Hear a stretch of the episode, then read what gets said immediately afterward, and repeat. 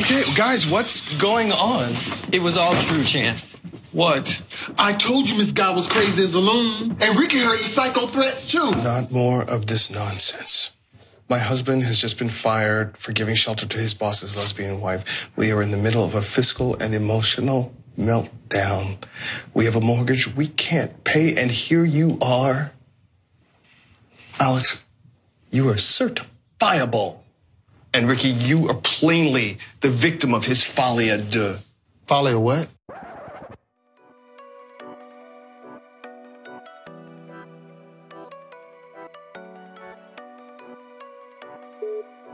One arm on neck, one arm on frontal. Your frontal off.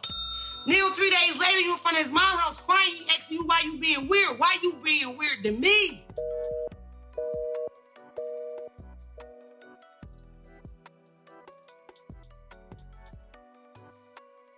What's up, Hung Up family? Thank you for tuning in to another episode of the Hung Up Podcast, a Philly based culture and society podcast from a black queer perspective. I'm Eric Cole, the host and producer of this here show. Be sure to follow and subscribe on all podcasting and social media platforms by searching at Hung Up Pod. That's H U N G U P P O D. I recently added a donation link in my bio link, so if you are inclined, please throw a few coin to the Hung Up Pod. Monies will go toward updating the equipment and putting out some merch. That's right, I'm always tweeting you guys telling you to relax your shoulders. So I created a design and I'm working on getting that out soon. So be on the lookout for that. This week I'm hung up on Beyonce. Beyonce turns 40 in September, Virgo vibes.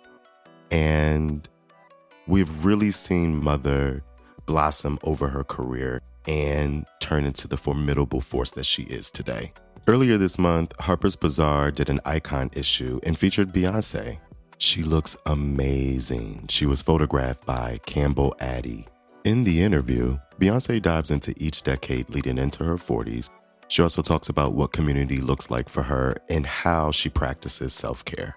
So be sure to check out that article. It's called Beyonce's Evolution, and it is in the Icon issue, the August Icon issue of Harper's Bazaar magazine. Let's go ahead and get into this week's conversation. I catch up with Doug Spearman, who many of us know as Chance from the iconic Logo Network TV series Noah's Arc. Noah's Arc was a groundbreaking television show that really made history by centering the professional and social lives of four black gay friends living in Los Angeles. Doug is an actor, director, producer, and writer. The interview was cut a little shorter than what I intended. I was in the middle of a thunderstorm here in Philly, and Doug was out in LA. And the storm just kicked out the audio, dropped the call abruptly. I didn't even know. Doug ended up Instagram, you know, how you do the video chat on Instagram now. He called me and I was answered the phone confused, like, hello? He was like, You hung up on me. I didn't even know that the call had ended. So there may be a follow up to this conversation to talk about a romance drama that he wrote and directed in 2019 called From Zero to I Love You. Story of a gay man who falls in love with another man who's in the closet and married. The movie dives deep into how they confront the complexities in this relationship. In this episode, you're going to hear a lot about Doug's career and his life before Noah's Arc and how his upbringing influenced his trajectory as an actor, as a producer, a director, and a writer. We also get into his role as Chance in Noah's Arc and how groundbreaking it was for him to be playing a role of a black gay man in a committed relationship, also raising a daughter.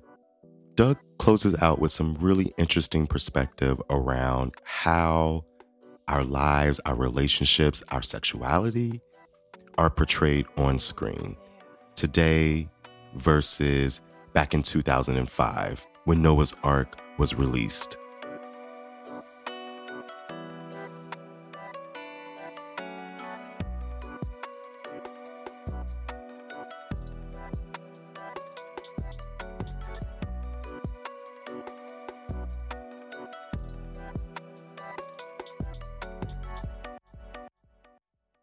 Hung Up family, welcome to the Hung Up podcast. Actor, director, writer, and producer Doug Spearman. Doug, welcome to the Hung Up podcast. Hey, thank you. Thank you for having me. It's nice to be here. I'm so excited about having you here, and I know mm-hmm. that the listeners are going to be really loving that you're here too, because you're our you're our type of people. What do you mean? We just love you. Oh, well, thank you. I appreciate for it. everything that you you've done, all your work, um, what you represent uh, for the culture, um, and just how you've provided your gift to the community and to the world. Um, just Wow. really, I, I we're hung up. Thank you. I appreciate that. yeah, That- That's really nice of you to say. Doug. I introduced you, but please introduce yourself and let the listeners know where we can find you on social media. So, uh, this is Doug Spearman, writer, producer, director, actor. I am on Instagram, Facebook, Twitter, and uh, just find me. It's Doug Spearman, S P E A R M A N. That's where you find me. Thank you. And I'll make sure I also include your contact information in the episode notes. So, everyone, please make sure you follow Doug. and after this interview, if you're not already following him after this interview, I'm sure you will.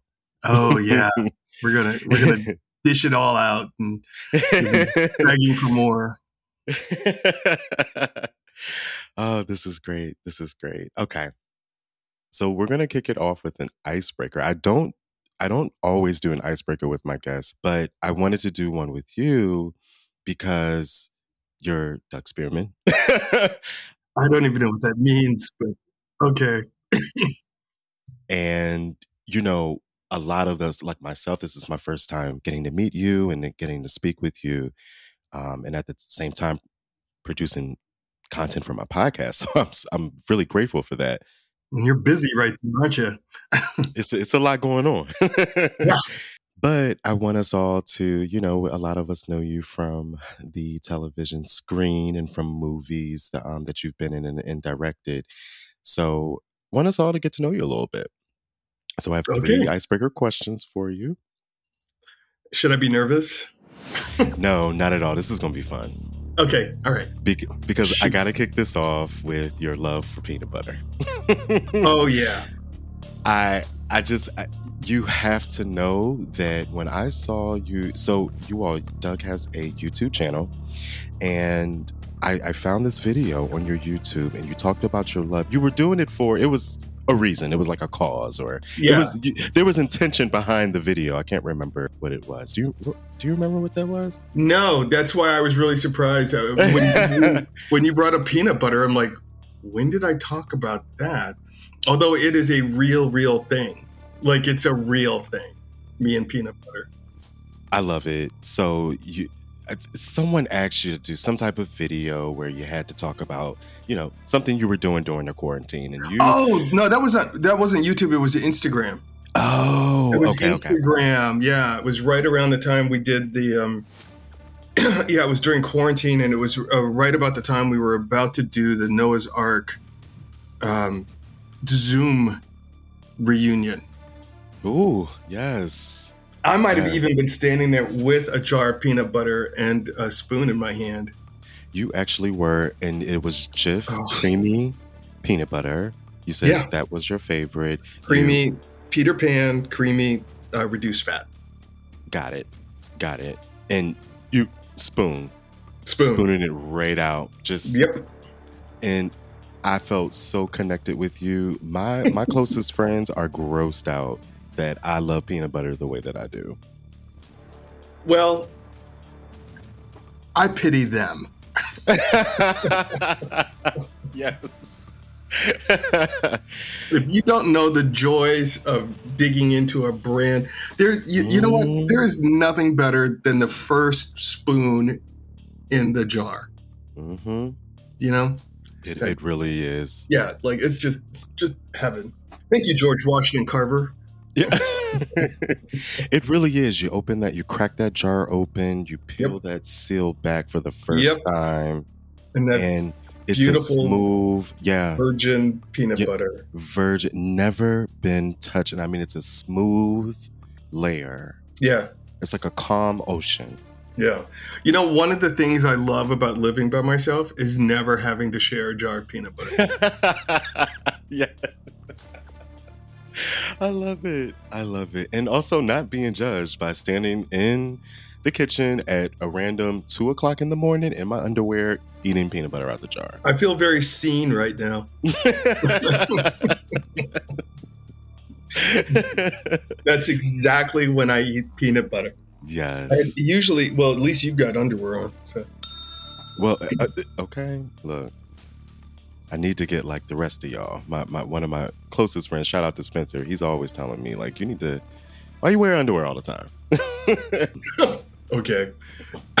yeah, he's one of those. I don't know what you call them. I don't know, Nudist? nude, nudist or nude Yeah. enthusiast or whatever. Yes, yes. Always at the nude beach. No, no, no. Never wears we- underwear. We, we, have yeah, no, that's that's not exactly. Yeah, I, I get. That's not your ministry. No, no, no, no. It's just too distracting. Ah, got you. I think that's why I don't go either. And in terms of not wearing underwear, I just don't want my junk just, just flopping around all day. I don't know. I just. A lot of information about you right there, but I, so I know you have this love for peanut butter. We connected on that. I wanted to know what other snacks or what is your favorite go-to treat or snack when you're two o'clock in the morning and you're in the kitchen? oof. Well, peanut butter is definitely number one. Mhm. Okay, that, that is definitely number one. Um, because I'm a. It's funny you should bring this up because I'm a night eater or sleep eater. Like, and I, for some reason, I, about the time I started making my first movie, I started eating in the like getting up around 2 3 o'clock and eating something in the middle of the night. So peanut butter is number one. Um, number two is probably if there's an oatmeal cookie in the house. Ah. Um, and number three would be cheese. Do like a bit of cheese in the middle of the night. like a like the blocks of cheese. Yes, Do you like the sharp or do you just want the a good mild cheddar, a mild? Okay. or or or some or, or some smoked Mm. uh, Munster. Ooh, yeah. And because I live by myself, I have been known to break off a hunk and then just crawl back into bed with a hunk of cheese or a spoon of peanut butter. It's Mm. self-soothing. You know what I mean? Like you I do what you got to do. do. Yes. Yes. Icebreaker question number two. Growing up, did you always want to be an actor? Where did you ever imagine yourself uh, doing something else or your career being something else when you were growing up? the first thing I ever wanted to be was definitely an actor. Like that that goes back to even my mother said that because I she remembered it earlier. Like I can remember knowing full well by the age of seven, like in the second grade, wanting to be an actor. I knew then. Wow. But my mother always said that she knew when I was four or five because I went to, I was sent to see the Nutcracker and I came back. I dragged her into the living room and then proceeded to dance the entire Nutcracker for her um, at the tender age of five. And she was like, Yeah, you like to perform. Um, uh, but I also wanted, you know, like a couple times I wanted to be an archaeologist. Um, I wanted to Ooh, be a ballet wow. dancer. For, or I wanted to really be a like a, a, a Broadway chorus boy. Um, Wow. I did. I really did. But I was just too nervous. Um, what else? I wanted to be a comic book artist. But um, but the thing I probably like if I left everything and started over again, I would probably be private detective. Wow, that is really so.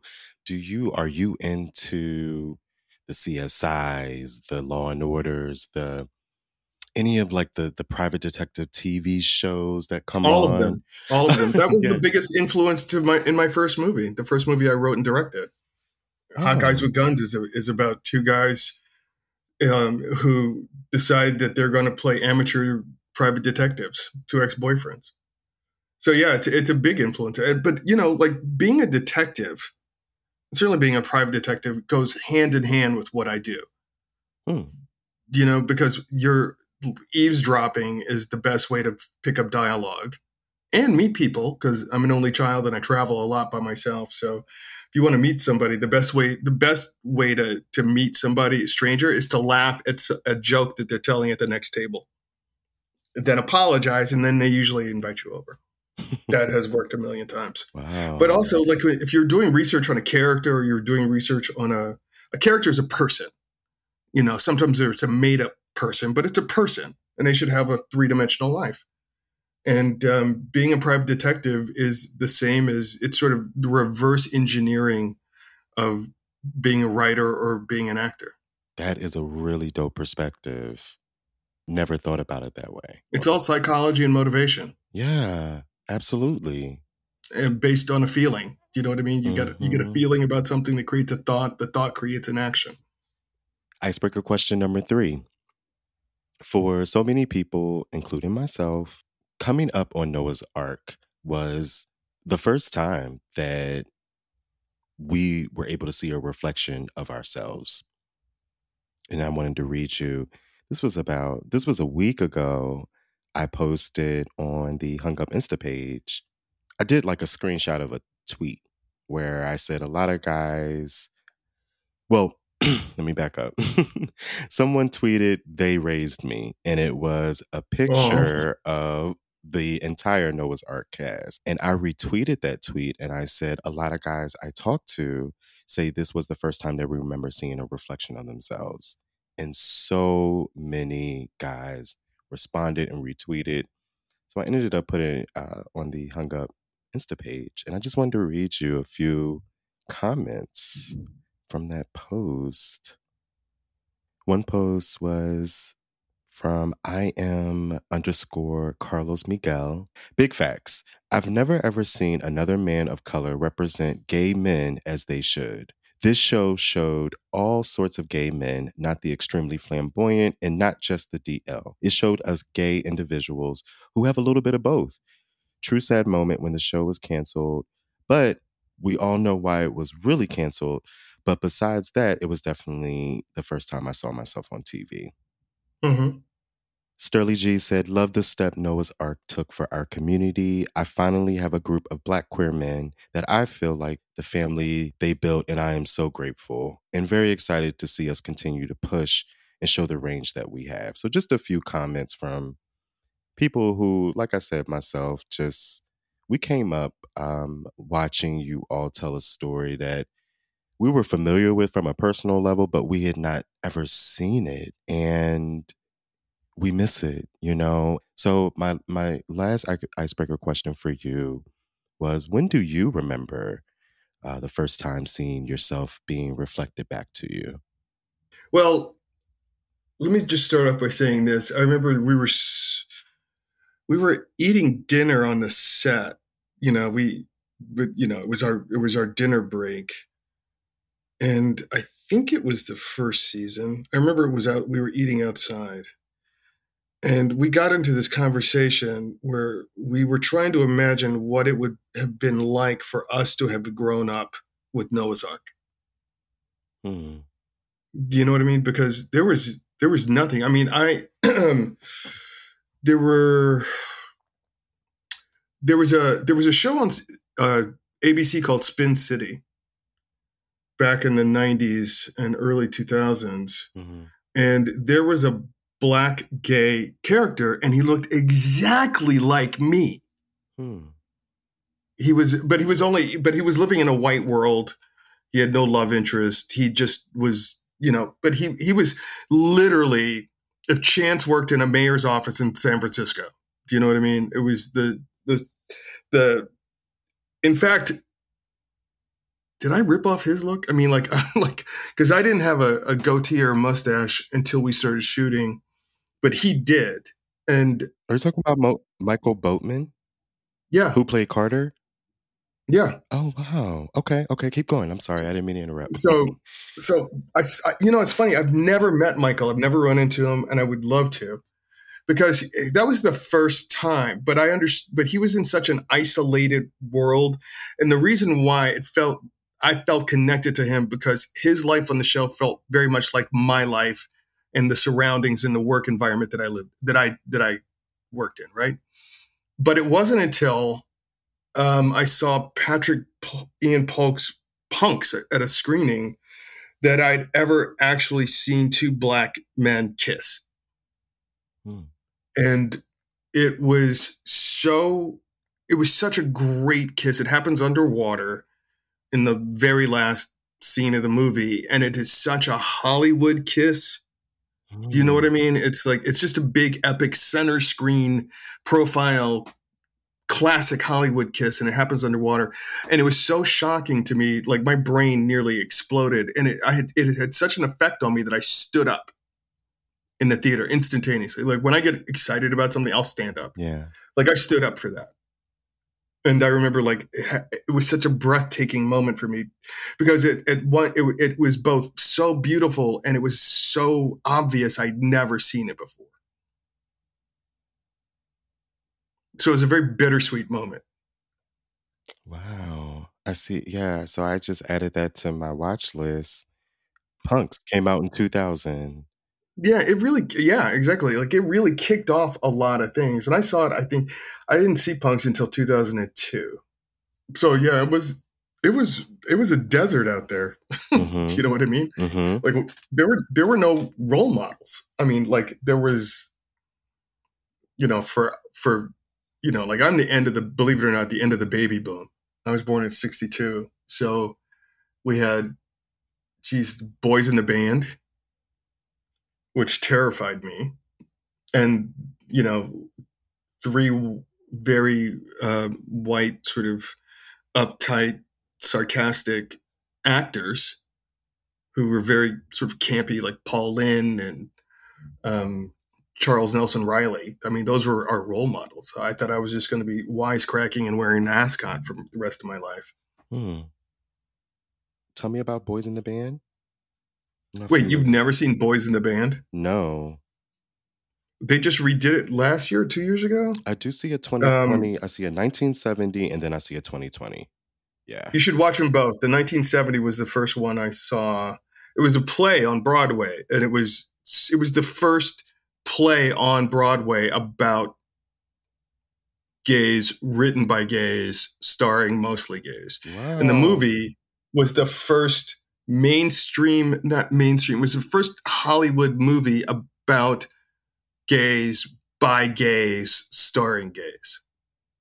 It's hugely important. And most of the, the cast died of, you know, would, would have died of AIDS, but it's a really important thing. And you should also watch the new version of it. Okay.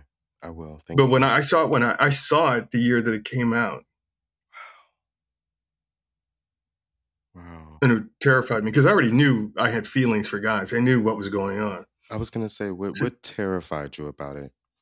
it watch the movie. Okay. okay. They're not happy, healthy people. Trust me. Oh, okay.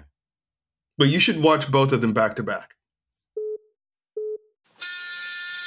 Well, at last.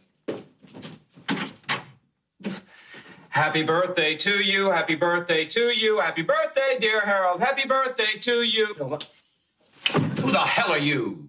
Well, she's uh, Harold's present from me, and she's early, and that's not even Harold, you idiot. Well, you said whoever answered the door. But not until midnight. He's supposed to be a midnight cowboy. he is a midnight cowboy. he looks right out of a William Inge play to me. Not until midnight, and you're supposed to sing to the right person, for Christ's sakes. I told you, Harold has very, very tight, tight, black, curly hair. This number is practically bald. Thank you, and fuck you. I wanted you to talk about your early years, life sort of before Noah's Arc, because from some of the research that I've done on you, you spent some earlier years at Indiana University, you worked for BET, you also have like experience producing and directing. Uh, mm-hmm. You've worked behind the scenes, props, designing costumes. Can you tell us a little bit more about life before Noah's Arc? Well, there was an entire career. There were two careers before Noah's Arc. I mean, no, that the show we didn't start shooting the show until 2005, and when we were shooting Noah's Arc, I was I was a creative director for ABC Daytime and SoapNet, Buena Vista TV. I mean, I had a career. I'd I'd had a career as a writer, producer, director in advertising for network television for, geez, since 87. So, I mean, I, and I'd been working in TV since 1980 when I was in college. So it's like I had a whole life before Noah's Arc came up. Do you know what I mean? I had a hundred of plays. I, you know, I'd done plays. I'd done dozens of commercials. I, you know, I'd been in TV shows. You know, hell, Charmed was before Noah's Arc. Um, you know, it just, I, I'm pretty. Let me just say this: my parents didn't want me to do what I did. You know, they they wanted me to go to university as opposed to going to drama school, which is what I wanted to. I went, I got accepted at a drama program in Chicago at the at the Goodman School, which is part of DePaul University, and the Goodman Theater is world renowned. It's fantastic, and my parents, my mother in particular, um, very security minded. Do you know what I mean? Mm-hmm. And both of my parents were like, "We know, we know you're talented, but you're not going. You're not going to be an actor you're going to go to a university and you're going to study something practical and then you're going to come out and live at home and get a job and pay rent till you die do you know what i mean like very security minded mm-hmm. um, but i decided freshman year that i was going to sort of trick them and double major in theater performance and direction and television production and direction so I came out with a chunk of skills. And I it didn't, it never occurred to me to not work in the field that I studied. I mean, that was the whole point of four years of college, right? And, but I also know that I was really lucky and very determined. And I had an aunt who had a cooking show on BET in 1984 called In the Kitchen with Ruth. There was two seasons of it. And Ruth Jackson gave me my first, my first real paying job in TV was that. But I worked you know, I worked for uh, the PBS station in Indiana where I went to school for four years for free and got tons of experience. Mm. So I mean, I knew what I wanted to do. I mean, I was just terrified to act. I didn't. I I, I lost my nerve. I went to one of the the great thing about Indiana was that I got a great education. The bad thing about Indiana was that I felt like I minored in racism, mm. and um, the performing arts were not very black friendly. There was, you know, like we had a black grad student in the acting program, and they had to create. They had to. Uh, they had to cross a color line and put him in something. Do you know what I mean? Uh, because there was nothing for us. I mean, hell, when I was a senior, we did the the they did West Side Story, and the girl that played Maria was from Kansas, and she was blonde and they put a brown wig on her and put mm. all this tan makeup on her face to make her Hispanic. Do you know what I mean? Wow. But I also, you know, had teachers my entire life who really believed, who saw something in me. You know, I saw, I had teachers who told me I was mentally retarded and told my parents I should be put in private special schools because I was dyslexic before dyslexia had a name. And, um, you know, I was literally told by two teachers that I was retarded. They wow. actually used the word. Yeah. So, but I also had hmm. teachers like my drama teacher in high school and history teachers that I had who gave me extra books and knew how thirsty I was to learn and how curious I was and the questions that I asked. I mean, I ended up with an art history minor because I kept bugging my freshman professor about like, well, why do you, how do you know about that? How do you know that's what it looked like? How do you know this? How do you know that? And he's like, keep coming back, keep coming back. Mm. And I ended up with a minor in art history. Um, but, you know, but I was also told pretty early on that, that, well, I had this acting teacher in high school, drama teacher, Frank Enzaloni, who lives in Philadelphia, as a matter of fact, with his husband, Dan. And Frank said, Well, if you're going to be an actor, here's what you got to do you got to speak French, you got to speak German, you got to speak Italian, mm-hmm. you got to speak some Latin and maybe some Greek. You have to read every play written since the Greeks and understand the history of theater. You have to read the newspaper every day, at least one, not two. Read magazines, go to concerts, go to opera, go to theater, uh, watch sports, read magazines, get out in the world, go to parties, travel. Hmm. So that's what I did. That's all I did. That's all I continue to do is ask questions and open new doors and look for things because I I've always been curious and I've always wanted to learn and know and try and see and you know I've never like even my parents the great one of the great things my parents didn't do was um they never said I couldn't go somewhere or I couldn't see something. The only book my parents my mother ever took out of my hand was a a book called The Sensuous Man. Um, when I was about 13, but they had a huge library. They read constantly and voraciously.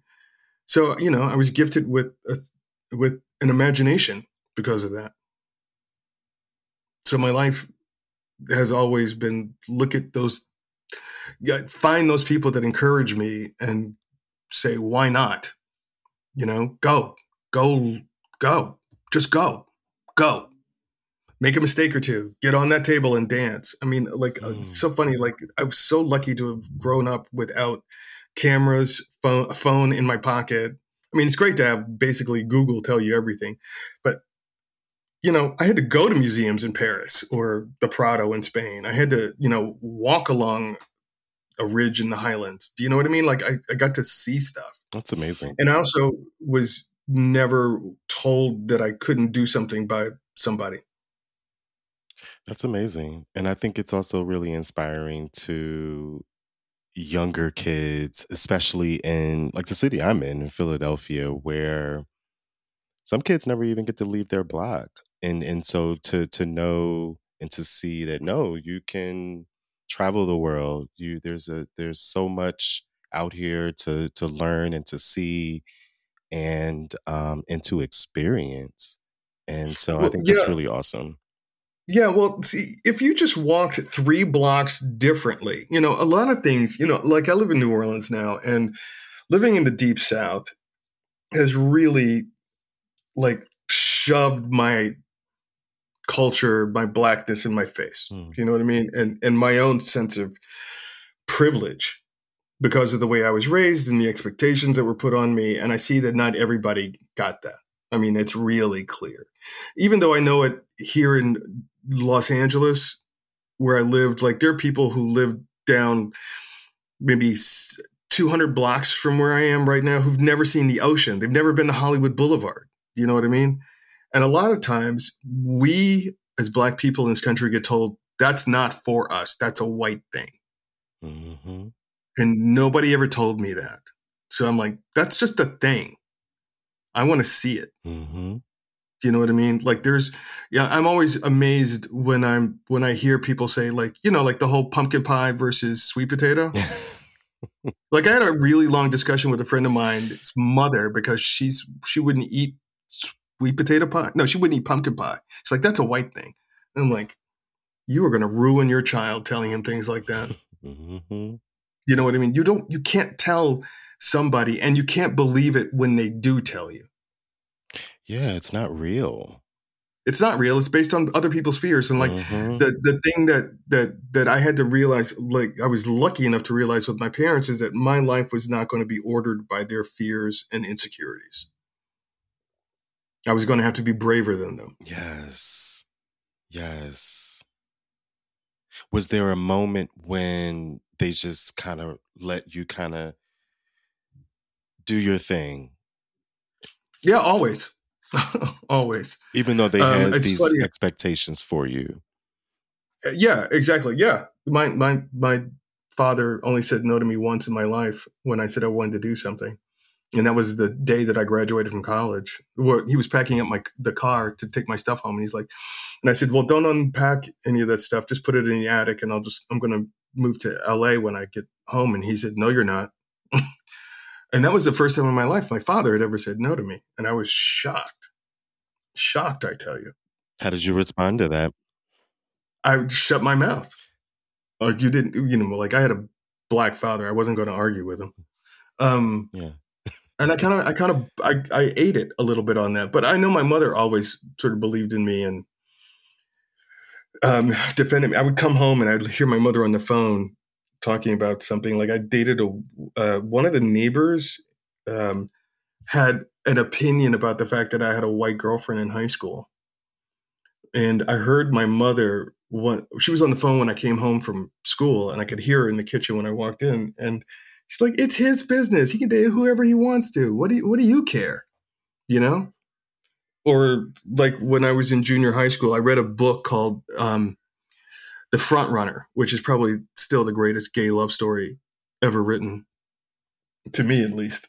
And I picked it up when I was 13 and I was reading it. And my grandmother, I was staying with my grandmother in Brooklyn and she called my mother. And my mother said, like, let him read it. It's a book. Not going to kill him. Wow. And because my parents never had any kind of issue about stuff like that, like I even wrote a book report on the front runner, turned it in eighth grade, You remember what grade you got on it? A minus. I got an A minus. And Ms. Wright wrote, You are very brave and a star. and I didn't know what, do you know, I was an adult before I realized why she wrote that. Hmm. Because it was just such a normal thing in my house. Did you ever read Faggots by Larry Kramer? No. Us, if you want to know what life was like before AIDS and what the gay agenda was before it was a Volvo with a baby seat in the back of it and the perfect summer wedding, I mean, read Faggots. It's pretty spot on. And I read it in when I was 16. And when I was done, I gave it to my mother to read. I was a junior in high school. I'm like, Mom, you got to read this book. It's awesome. Starts off with a big gay orgy Wow. Portrayal of 1970s New York, very visible gay community in a time before AIDS. Yeah, New York and D.C. In fact, it, in in Washington D.C. Yeah, Hmm. Portrayal Know of your history. sex Eric. and rec- recreational drug use. Yes. Okay. Back in the days when there were no trigger warnings. You realize I, you know, the whole thing of like when they had to, you know, they started putting little notes on TV and movies where they would say, okay, this has this in it and this has that in it. Yeah. You know, I was in my 40s before that happened. So I lived the bulk of my life without knowing what the hell I was getting into. but it was fine. we, we, we survived. God damn. And you could probably hear mom's voice in the back of your head, like, go on and do it. It's not going to kill you. yeah, it's not going to kill you. Here, have some champagne. So Noah's Arc comes along in 2005. It was on TV for two seasons. And this was a cable television series that censored the social and professional lives of four black gay friends living in Los Angeles. Then, as a matter of fact, in 2005, so the the the series ran from 2005 until 2006, and I moved to Philly in 2006. So I was 19 years old when mm-hmm. Noah's Arc came out. And then you guys did a movie in 2008. You did Jumping the Broom.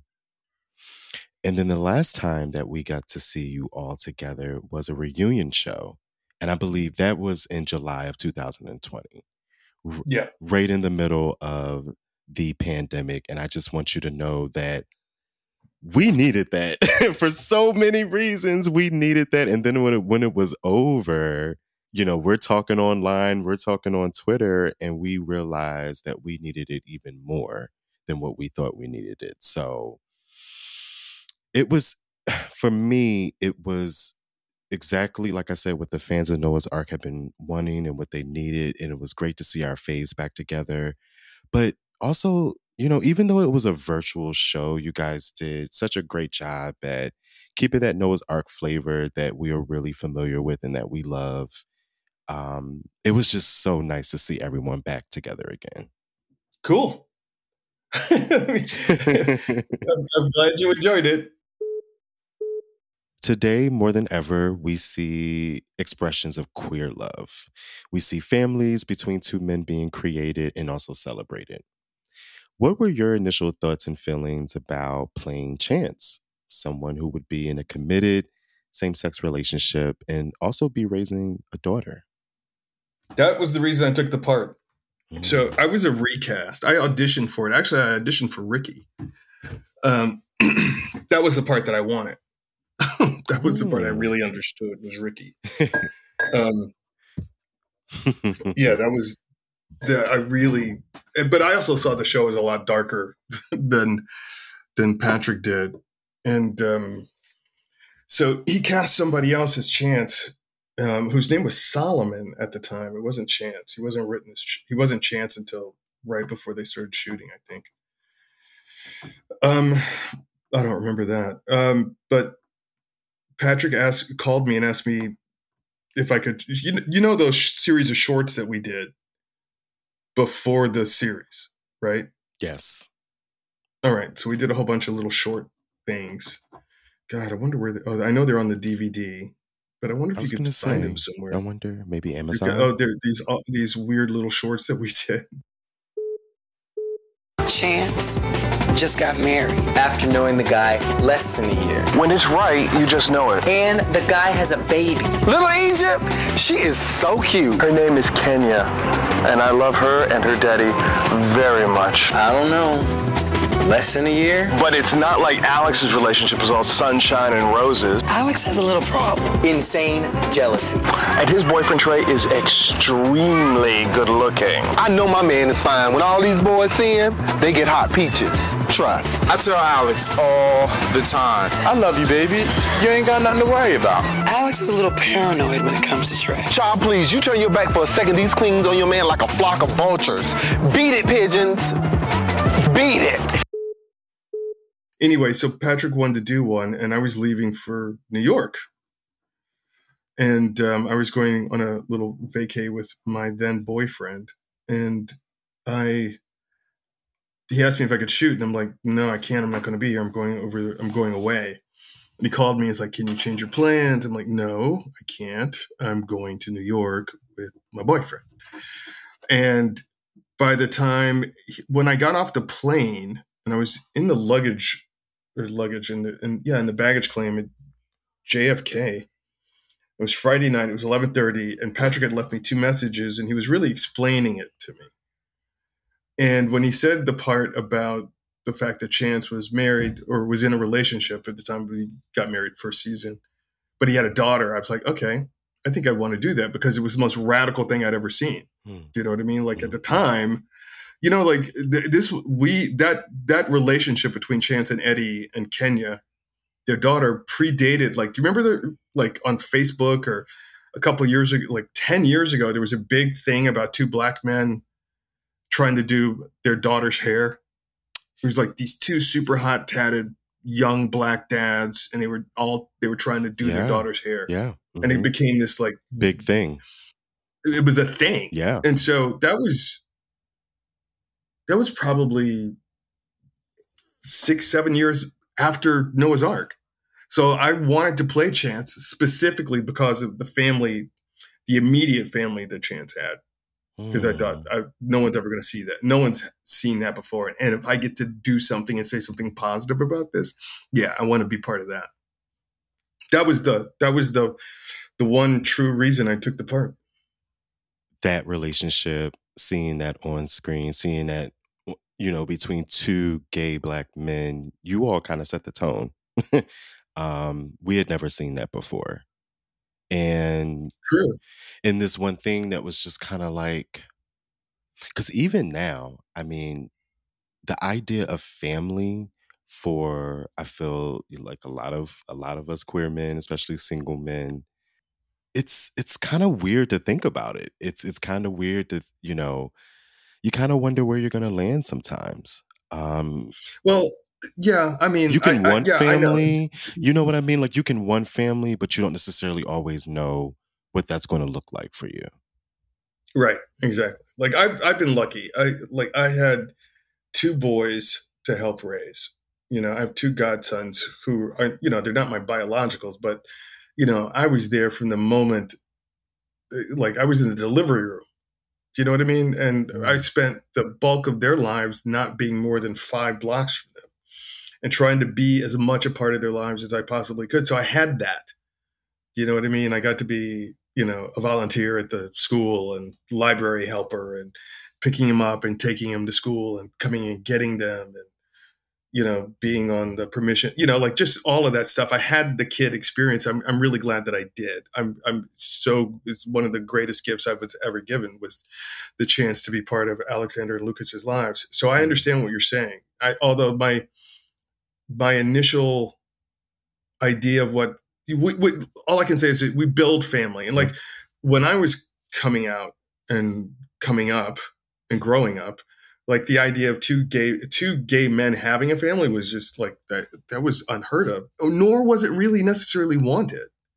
Do you know what i mean? Like it was you, you all there were long there have always been long-term same-sex relationships mm-hmm. since you know since we crawled out of the ooze i'm sure like two like lizards looked at each other went you're hot you're hot i'm gonna spend my life with you. You know what i mean? Mm-hmm. yeah so you're a boy lizard so am i. Big deal. Um but it's not necessarily something that was ever modeled. Do you know what I mean? Like I, I rewatched Milk with a friend of mine who'd never seen it, didn't even know who Harvey Milk was, mm. which made me want to like punch him in the head. um, he's 28 years old. He's 28 years old, openly gay, had never heard of Harvey Milk. Mm-hmm. That's like, like Harvey Milk is a civil rights icon, mm-hmm. especially for gay men. Do you know what I mean? He should be taught in schools the yeah. same way you teach Rosa Parks and Martin Luther King. I agree. Absolutely. You know? Absolutely. So we but we had a different world that we lived in and so now making the adjustment to figure out what it what does it look like now you have options we have options and if that option you want is a family then hopefully you can find it but not every family is a happy family that's the thing. Mm-hmm. You know, you know, I grew up with uh, parents. My mother and father were married and they lived together, but they fought like cats and dogs. And I used to beg my mother to to leave my dad. She never did. You know, um, but just because something forms a unit doesn't mean it's necessarily the healthiest unit or it's going to last forever. Mm-hmm. Do you know what I mean? Absolutely. And and some, so this and something else that I picked up from what you were saying is that we also have the power to define what family looks like for us. Like, oh yeah, it, you know, nieces, nephews, godchildren. Um, that makes family too. It may not be the getting married and adopting children. That's not that may not necessarily be everyone's story. Mm-hmm. But what I hear is that you know what I'm hearing from you is that we we we have the power to define and to and to go, write our story how we want it. Go for the people that jump light up like a Christmas tree when you walk in. Mm. Those are your family. Mm. The people that light up like they just found out they won an Oscar. Those are your family. I don't care whether you're related to them or not. I mean, I have people who I'm related to that if they were on fire and I was the only source of liquid, those babies would burn. Do you know what I mean? Yes. Like I have a I have, I have some family members that I wouldn't pee on if they were blazing. Mm-hmm. but I also have friends. Yes. You know, but but I also have friends like I'm just coming back to one of the reasons I came back for this little week in LA is that I just needed the hugs. I needed people who've known me for the bulk of my life. And it's been fantastic. Yes. The hugging COVID 19 not re- being respected, but it's just been like shit. Yeah. A friend of mine and I were hugging in a coffee shop a couple hours ago, and a guy was saw us. He was like, "Oh my god, that's the best hug I've ever seen. Could you do it again?" And like I would, that like we were trying, we are literally trying to break each other's ribs. We were holding each other so hard, and this guy just said, "Like I've never seen two people two two people hug like that." That's amazing and he just got so much joy out of just seeing, just witnessing. Right. Mm-hmm. That's your family. Mm. Oof. I felt that. I'm, I'm taking that with me. I want you to know. Yeah. I felt that. That. Thank you for that, Doug. You're welcome. I listened to an interview that you did, and you talked about how gay lives and gay stories are portrayed today a little more raw, a little more honest compared to, let's say, 10 years ago, about when you were on the set of Noah's Arc. If you could talk about your experience being an actor on a gay television show that centered Black men, but the pressure that you experienced from producers of the show to kind of keep a low profile. Well, you know, I've never been in the closet. I just, you know, if if if I was, it had like like it had cellophane a cellophane door on it. you know, like it was never. It was no. It came to no surprise or shock um, to anyone when I declared myself. Mm-hmm. Um, and I've always been active. I always, you know, like when the AIDS epidemic happened, I started volunteering, like we all did. You know, we all did stuff, and we all went on record for saying things and being places. And so when the internet caught up with our lives, that stuff was already there. And when Noah's Arc first came out, we had this training session at Logo in the office where we were taught how to talk to press and things like that. And we were put upon to not talk about our sexuality, not talk about who we were.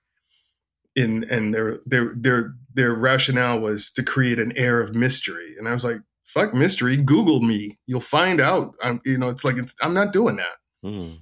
Um which I thought was ass backwards, you know, or bass backwards, as my mother would say. Um uh it was just it just didn't make any sense do you know what I mean? And we also like there's there's a lot to you know. It's completely different watching gay shows now. I mean, shows where like gay men exist at all.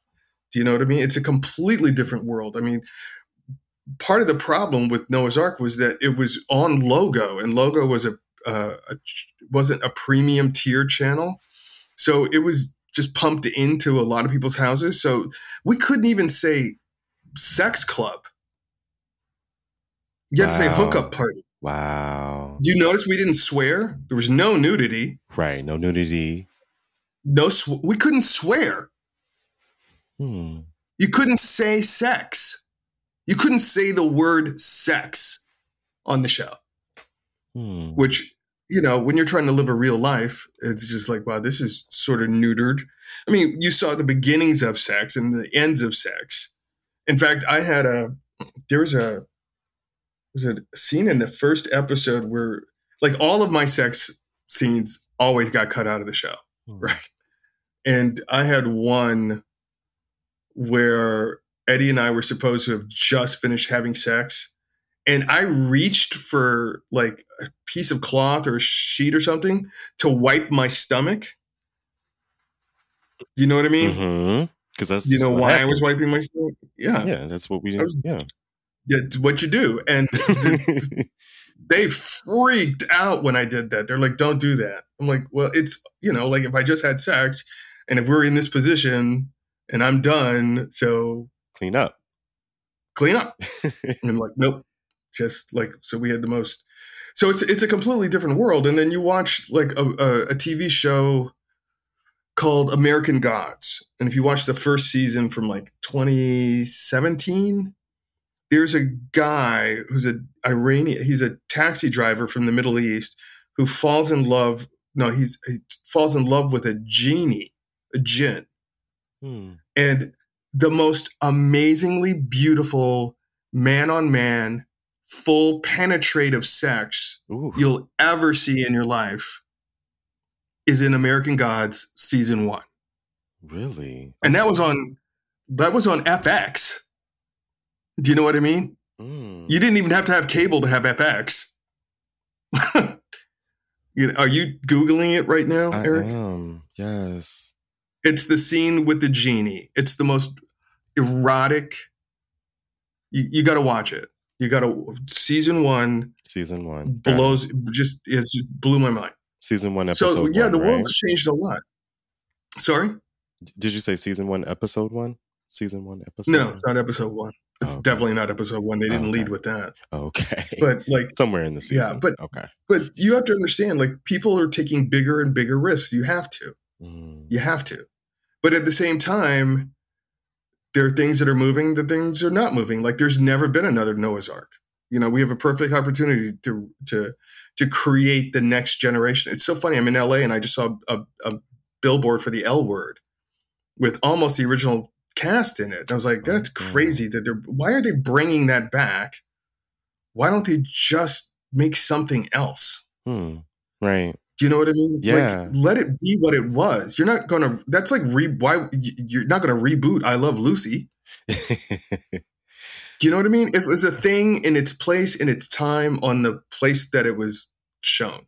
and you kind of like leave it Let it alone, and now make something else. Yeah. Yeah. You know? especially Like, when I- you I- can, like you said, especially when you, especially when you have the, um, the the actors and you have uh, talented actors out there who can do do this work. Well, you. But here's the thing: it, you can't. Well, yeah, you, you, everything relies on having talented actors and a really good script. First, you have a really good script and a really good story, Mhm. and then you hire really good actors, Mhm. um, and then you get the fuck out the way. Mhm. Um, that's my. That's how I direct. Get the fuck out the way. Mhm. Um, but you know, you also have access to media platforms. Do you know what I mean? The gatekeepers aren't there the way they used to be. Like you don't have to rely on Hmm. on networks and studios. You get something together with your buddies and put it up on YouTube That's true. or Instagram Mhm. or Facebook. yeah. Do you know what I mean? Like it, there are all kinds of places to get stories out, and there's so many stories that are coming from those places that are finding themselves. You know, Pose. You know, when you think about, it, like, it took 30 years to get Pose on the air, because Pose is based on Paris is Burning, Mhm. which came out in 1990. We're gonna miss. It. So it, I, I'm just amazed and happy that it existed. Do you know what I mean? Like a lot of people, a lot of people, you know, I like I, every day I get mail about like everybody misses Noah's Arc and they want Noah's Arc to come back. And quite frankly, you know, if they do it, I hope they do it with a completely different cast. And I hope they do it with in a place where they can write stories that really get to the heart of things. Do you know what I mean? Not that Noah's Arc didn't, it did. There were some amazing moments in Noah's Arc. But be able to treat it like real life Mhm. and not sort of candy coat everything. Or make something new. Mhm. There are a billion stories out there. So many stories to tell. yeah. so many stories to tell that we can either create those stories or we can just tell stories of real real lives. Yeah. There's some exactly. extraordinary stories out here that people are living or have lived. Um, Mhm. and they're not here anymore, but we can Oh my god! Do you know the? Do you know the the phrase drag queen? I just I I was this year old when I discovered the story. But do you know the first person that was ever called a drag queen was a black man who lived and cross dressed and did a vaudeville act as a woman in Washington D.C. in 1900. Wow. That's the first use of the word drag queen was in I think the Washington Star, and it's to describe a black guy. Wow. like that guy's story Yes. has a horrible end a horrible Oh. end and you know there was no makeup and there was no wig i mean there might have been a wig but there was definitely no makeup and very few teeth but you know he would not have made it in rupaul's world but the first person to ever be called a drag queen was a Mm. black former slave living in washington d.c in 1900 Can you Tell that story. that story? Can you imagine? Ah. yes.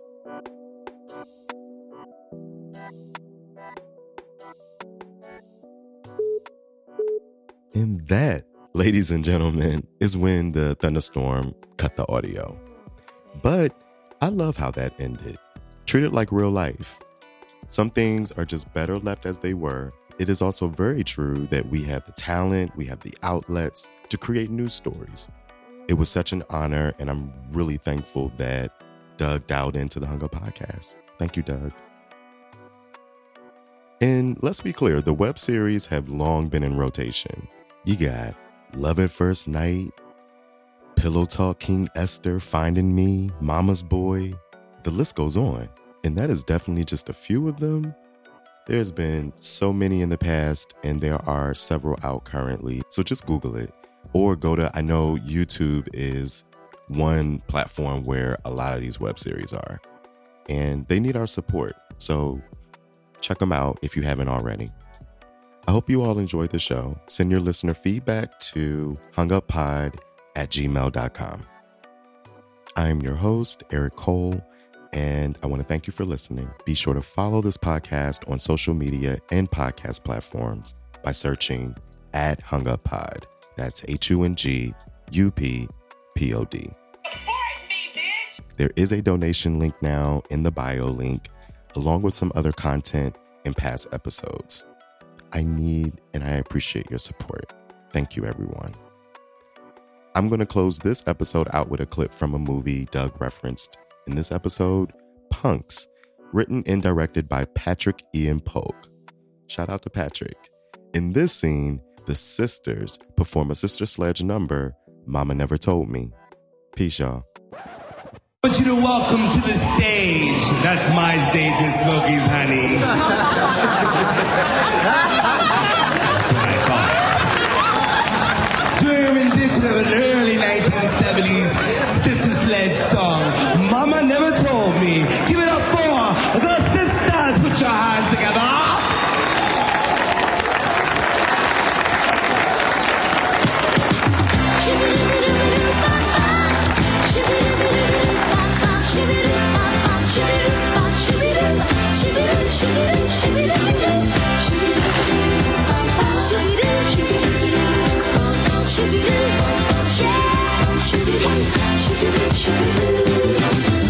Sure